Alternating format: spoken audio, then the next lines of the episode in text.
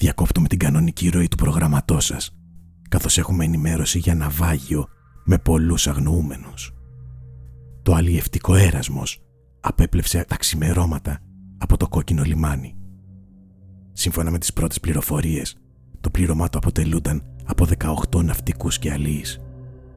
Όπως ενημερωθήκαμε, καπετάνιος δεν υπήρχε. Το πλοίο είχε αποκτηθεί από κοινού από κατοίκους του λιμανιού, έμπειροι όλοι στη θάλασσα, με αποτέλεσμα να εκτελεί χρέη καπετάνιου κάθε φορά και κάποιος άλλος. Στο συγκεκριμένο ταξίδι δεν γνωρίζουμε ακόμα ποιος κατήχε τη θέση αυτή. Πριν λίγη ώρα το πλοίο εμφανίστηκε ανοιχτά της παραλίας του αοράτου, λίγο έξω από τα νεοεμφανιζόμενα βράχια της Ευριάλης. Το πλοίο έμοιαζε κυβέρνητο. Δεν γνωρίζουμε ακόμα ποιος έκανε πρώτος την παρατήρηση αυτή. Όπως πληροφορηθήκαμε, ενημέρωσε βαρκάριδες της ευρύτερης γύρω περιοχής και κάποιοι από αυτούς έσπευσαν παρόλες τις δυσκολίες στο σημείο. Όπως γνωρίζουμε, η συγκεκριμένη περιοχή, λόγω ρευμάτων, αλλά και προλήψεων και δυσιδαιμονιών, αποφεύγεται από τους ναυτικούς και τους ψαράδες. Την κατάσταση δυσχεραίνει η περασμένη ώρα, αλλά και ο άσχημος καιρός που επικρατεί στην περιοχή. Ωστόσο, κάποιοι βαρκάριδες έδειξαν το απαραίτητο θάρρος, απέπλευσαν και προσέγγισαν τον έρασμο. Η πραγματικότητα που αντίκρισαν, όπως μας μεταφέρθηκε από τρίτους, ήταν ιδιαίτερα τρομακτική. Τα μέλη του πληρώματος τα οποία είχαν απομείνει πάνω στο πλοίο δεν υπερεύαιναν τα έξι από τα αρχικά 18. Τα τέσσερα από αυτά ήταν πλήρως απανθρακωμένα και τα υπόλοιπα δύο είχαν χάσει τις αισθήσεις τους. Παρόλο που τους έχουν παρασχεθεί πρώτες βοήθειες και δεν φαίνεται να φέρουν επικίνδυνα για την επιβίωσή τους τραύματα, ακόμα δεν έχουν επικοινωνία με το περιβάλλον. Όπως μας μεταφέρθηκε, παρόλο που οι βαρκάριδες της περιοχής έκαναν ενδελεχείς έρευνες για μεγάλο διάστημα σε μεγάλη απόσταση από το πλοίο, δεν κατάφεραν να εντοπίσουν άλλα μέλη του πληρώματος, είτε ζωντανά είτε νεκρά. Περισσότερες πληροφορίες θα μας μεταφέρει η αυτόπτης μάρτυρας Αρετή Διογένους, η οποία βρίσκεται στην τηλεφωνική μας γραμμή. Καλησπέρα. Καλησπέρα. Δύσκολη μέρα για τους κατοίκους περιοχής Πέριξ της παραλίας του Αόρατου, αλλά και για τις οικογένειες των ναυτικών του Εράσμου στο κόκκινο λιμάνι. Το πρωί, ο καιρός εδώ δεν φαινόταν πως θα εξελιχθεί με τέτοιο τρόπο. Μια όμορφη ημέρα είχε ξημερώσει και γι' αυτό αποφασίσαμε να κατέβουμε στην παραλία του Αόρατου. Δυστυχώς, η απόφασή μας αυτή θα υποδεικνύονταν λίγες ώρες αργότερα πολύ λανθασμένη. Φτάσαμε στην παραλία λίγο πριν το μεσημέρι. Ο ήλιος ήταν ακόμα ψηλά και κυριαρχούσε στον ουρανό, μα όχι για πολύ. Σε πολύ μικρό διάστημα σύννεφα άρχισαν να μαζεύονται. Ο ήλιος υποχώρησε. Κρύφτηκε πίσω τους και τα άφησε να επιβληθούν. Μαζί του χάθηκε και η απαλή χειμωνιάτικη ζεστασιά. Ψυχρός άνεμος άρχισε να τρέχει κατά πάνω μας από το βουνό. Η θάλασσα πήρε να αλλάζει χρώμα. Στο απέραντο γαλάζιο της, το μαύρο του ουρανού άρχισε να σουρώνει, να τη σκοτεινιάζει.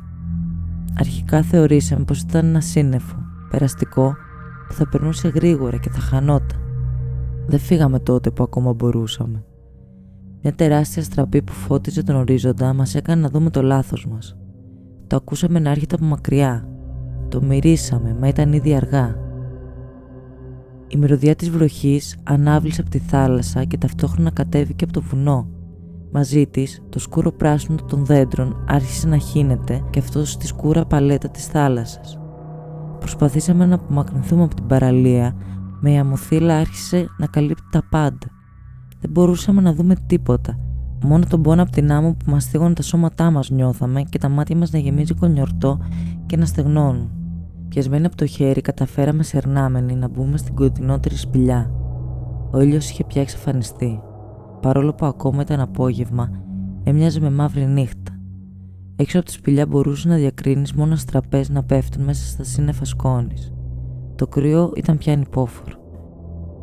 Δεν ξέρω πόση ώρα μπορεί να πέρασε. Κοίταξα έξω από την είσοδο της σπηλιάς. Η αμοθύελα είχε πάψει. Πλέον, με τη βοήθεια των αστραπών, μπορούσες να δεις τη μαυροπράσινη θάλασσα. Τα κύματα πάνω της χορεύαν λευκά σε ύψη θεόρατα. Γύρισα το κεφάλι μου προς τον ουρανό και αυτό που αντίκρισα φαίνεται τώρα απίστευτο, ψεύτικο. Κι όμως τι είδα. Τα κύματά της θάλασσας δεν ταλαντεύονταν μόνο στην επιφάνειά της. Είχαν μεταφερθεί και στον ουρανό. Σειρές κυμάτων ανάμεσα στα σύννεφα. Γυρνούσαν και ανακατεύονταν σαν να γύρισε ο κόσμος ανάποδα. Ο αφρός της θάλασσας υπήρχε τώρα πια και πάνω από τα κεφάλια μας και εκεί έπεφταν αστραπές. Ξεκινούσαν από τη γη και έσβηναν στον ουρανό. Εκκινούσαν από την ανάστατη θάλασσα με τα πελώρια κύματα και κατέληγαν στα κύματα. Είχαν κατακλείσει τον ουρανό και από εκεί άλλε αστραπέ γυρνούσαν πίσω προς τη θάλασσα. Νόμιζα πως τρελαινόμουν, μα το έβλεπαν κι άλλοι. Εκεί, ανάμεσα στι αστραπέ που αντάλλασαν γη και ουρανός, είδαμε στα νυχτά από τα βράχια της Ευριάλης το πλοίο για πρώτη φορά. Στην αρχή φαινόταν μόνο μια σκιά, μα σε λίγο το είδαμε καθαρά. Το είδαμε γιατί το φώτιζαν πύρινες σφαίρες. Μπάλες φωτιάς που στέκονταν για λίγο στα κατάρτια του και μετά πυρπολούσαν τη θάλασσα και τον αέρα. Μείναμε να κοιτάμε. Αρμαρωμένοι ώρα πολύ. Παραλυμένοι. Ανήμποροι από το φόβο, ακόμα και να ανασάνουμε. Το πλοίο κινούταν παρασυρμένο από τη σκοτεινή θάλασσα, σαν να μην το κυβερνά κανείς. Οι πρώτες σταγόνες βροχής μας έκαναν να επανέλθουμε στην πραγματικότητα. Μια πραγματικότητα χωρίς καμία λογική. Πριν ξεσπάσει η καταιγίδα, καταφέραμε να φύγουμε από την παραλία. Ειδοποιήσαμε όσο μπορούσαμε και από ό,τι μάθαμε υπήρξαν κάποιοι τολμηροί που έσπρευσαν για βοήθεια προς τα κυβέρνη το πλοίο. Μπορεί η ιστορία να σας ακούγεται παράλογη, τρελή, όμως την είδαμε. Ήμασταν εκεί και την είδαμε με τα μάτια μας. Πολλά ζευγάρια μάτια είδαν το ίδιο. Δεν μπορεί να είναι ψέμα, μα τρομάζουμε και στη σκέψη ακόμα πως ήταν αλήθεια.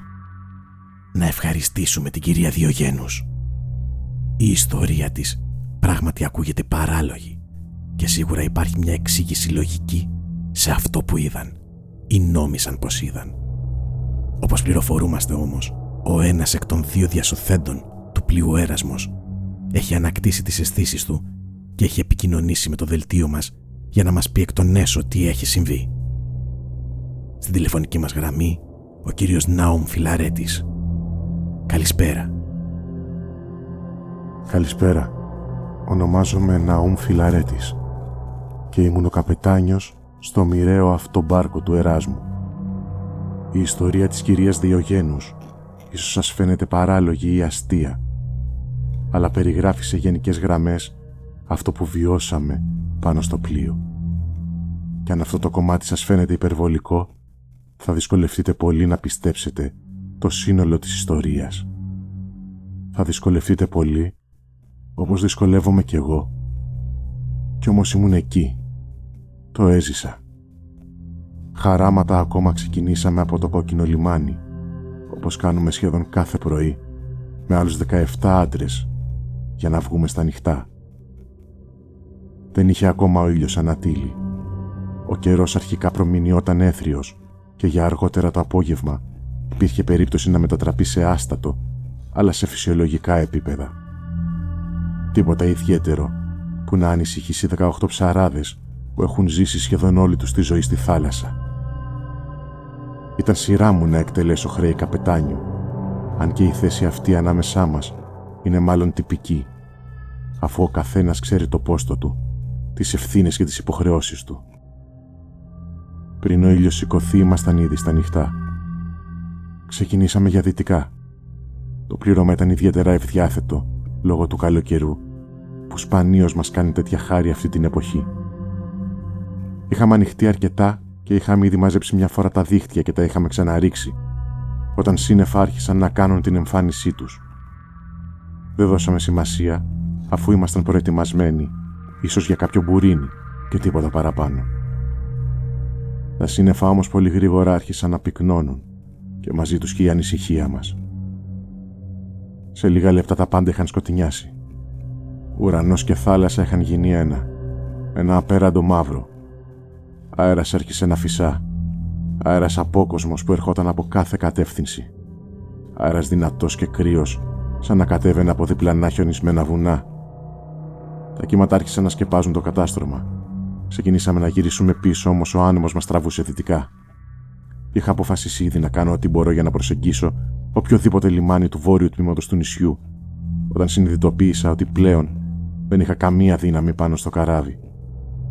Η θάλασσα μας πήγαινε όπου πια ήθελε εκείνη. Τότε άρχισαν και οι πρώτοι κεραυνοί.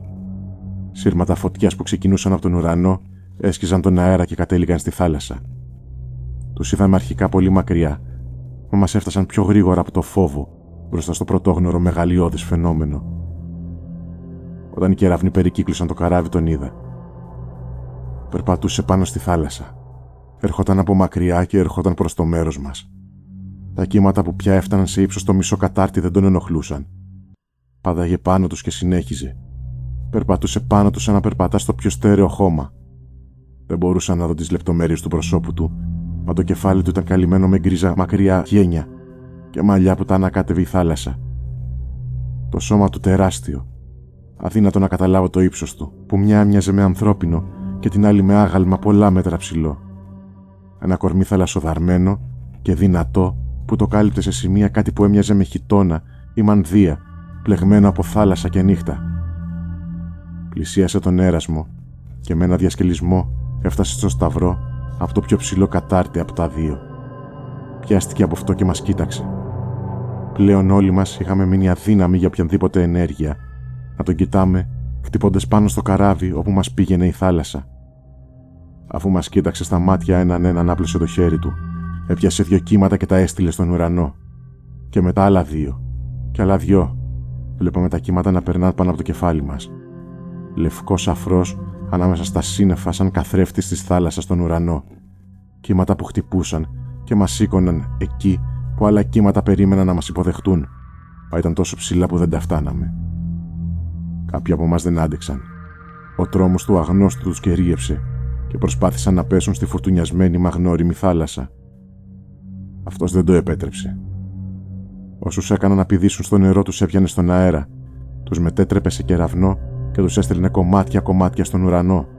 Αστραπές που ξεκινούσαν από τη θάλασσα και έσβηναν στον ουρανό, ξανά και ξανά, και κάθε προσπάθεια για διαφυγή κατέληγε σε καινούργιες αστραπές προς τον ουράνιο θόλο. Κύματα στη θάλασσα και κύματα στον ουρανό. Αστραπές που ξεκινούσαν από τον ουρανό και αστραπές που ξεκινούσαν από τη θάλασσα. Μέσα στην αντάρα πια δεν μπορούσα να καταλάβω ποιο είναι το πάνω και ποιο το κάτω. Δέθηκα στη βάση του ιστού με ένα σκηνή και έμεινα εκεί με την πλάτη στο κατάρτι να το κοιτά από χαμηλά, να στέλνει κύματα στον ουρανό και να κάνει τα κομμάτια των συντρόφων μου στραπές. Για μια στιγμή σταμάτησε το μακάβριο παιχνίδι του και κοίταξε ψηλά. Νομίσαμε για λίγο πως βαρέθηκε και θα μας αφήσει εμάς τους ελάχιστους εναπομείναντες να ζήσουμε. Με μιας πετάχτηκε, ισορρόπησε και με τα δύο του πόδια στην κορφή του καταρτιού και άκπλωσε τα χέρια του σταυρό, κοιτώντας προς τον ουρανό σαν δαίμονας που προσεύχεται. Έπιασε δύο κεραυνούς. Τους τσαλάκωσε μες στις χούφτες του και τους έκανε μπάλες. Δύο φλεγόμενες μοβ σφαίρες που τις άφησε στις άκρες του απέναντι σταυρού. Έκανε το ίδιο ξανά και ξανά, μέχρι που σε κάθε αιχμή του πλοίου υπήρχε και μια μοβ σφαίρα κεραυνού. Ύστερα χτύπησε τα χέρια του στον αέρα και κάθε σφαίρα έγινε πάλι κεραυνό. Κάποιες χτύπησαν τη θάλασσα, κάποιο τον ουρανό και κάποιου τους συντρόφους πάνω στο πλοίο μας. Και ξαναμάζεψε αστραπές και τις ξανάφησε, μοβ σφαίρες στις άκρες των καταρτιών. Κι εγώ δεμένο στο κατάρτι τον κοιτούσα, ανήμπορος πια να ανοιγοκλείσω του τα μάτια μου. Και τότε με κοίταξε. Έριξε τα πόδια του στο σταυρό, πιάστηκε με το ένα χέρι από την κορυφή του καταρτιού και γύρισε το σώμα του να πέσει προς τα κάτω. Χωρίς να μπορώ να αποστρέψω το βλέμμα, είδα το πρόσωπό του να πλησιάζει το δικό μου και τότε ανάμεσα από τα μακριά γένια και τα μαλλιά του διακρινά το πρόσωπό του. Ήταν μόνο άβυσος. Είδα την άβυσο και λιποθύμησα. Κάπου εδώ η παράνοια αυτή της σύνθεση πρέπει να διακοπεί. Ο κύριος Βιλαρέτης προφανώς δεν έχει ανακτήσει ακόμα πλήρως τις αισθήσεις του. Μάλλον το σοκ από το ναυάγιο του έχει δημιουργήσει ψευδεστήσεις τις οποίες έχει ανακατέψει με στοιχεία της πραγματικότητας. Κυρίες και κύριοι, η έρευνά μας πάνω στο θέμα θα συνεχιστεί μέχρι να αποκαλυφθεί η αλήθεια Μέχρι τότε διακόπτουμε το δελτίο μας και επιστρέφουμε στην κανονική ροή του προγραμματός σας. Για οποιοδήποτε νεότερο θα διακόψουμε ξανά και ελπίζουμε αύριο να ξημερώσει μια καλύτερη μέρα για όλους.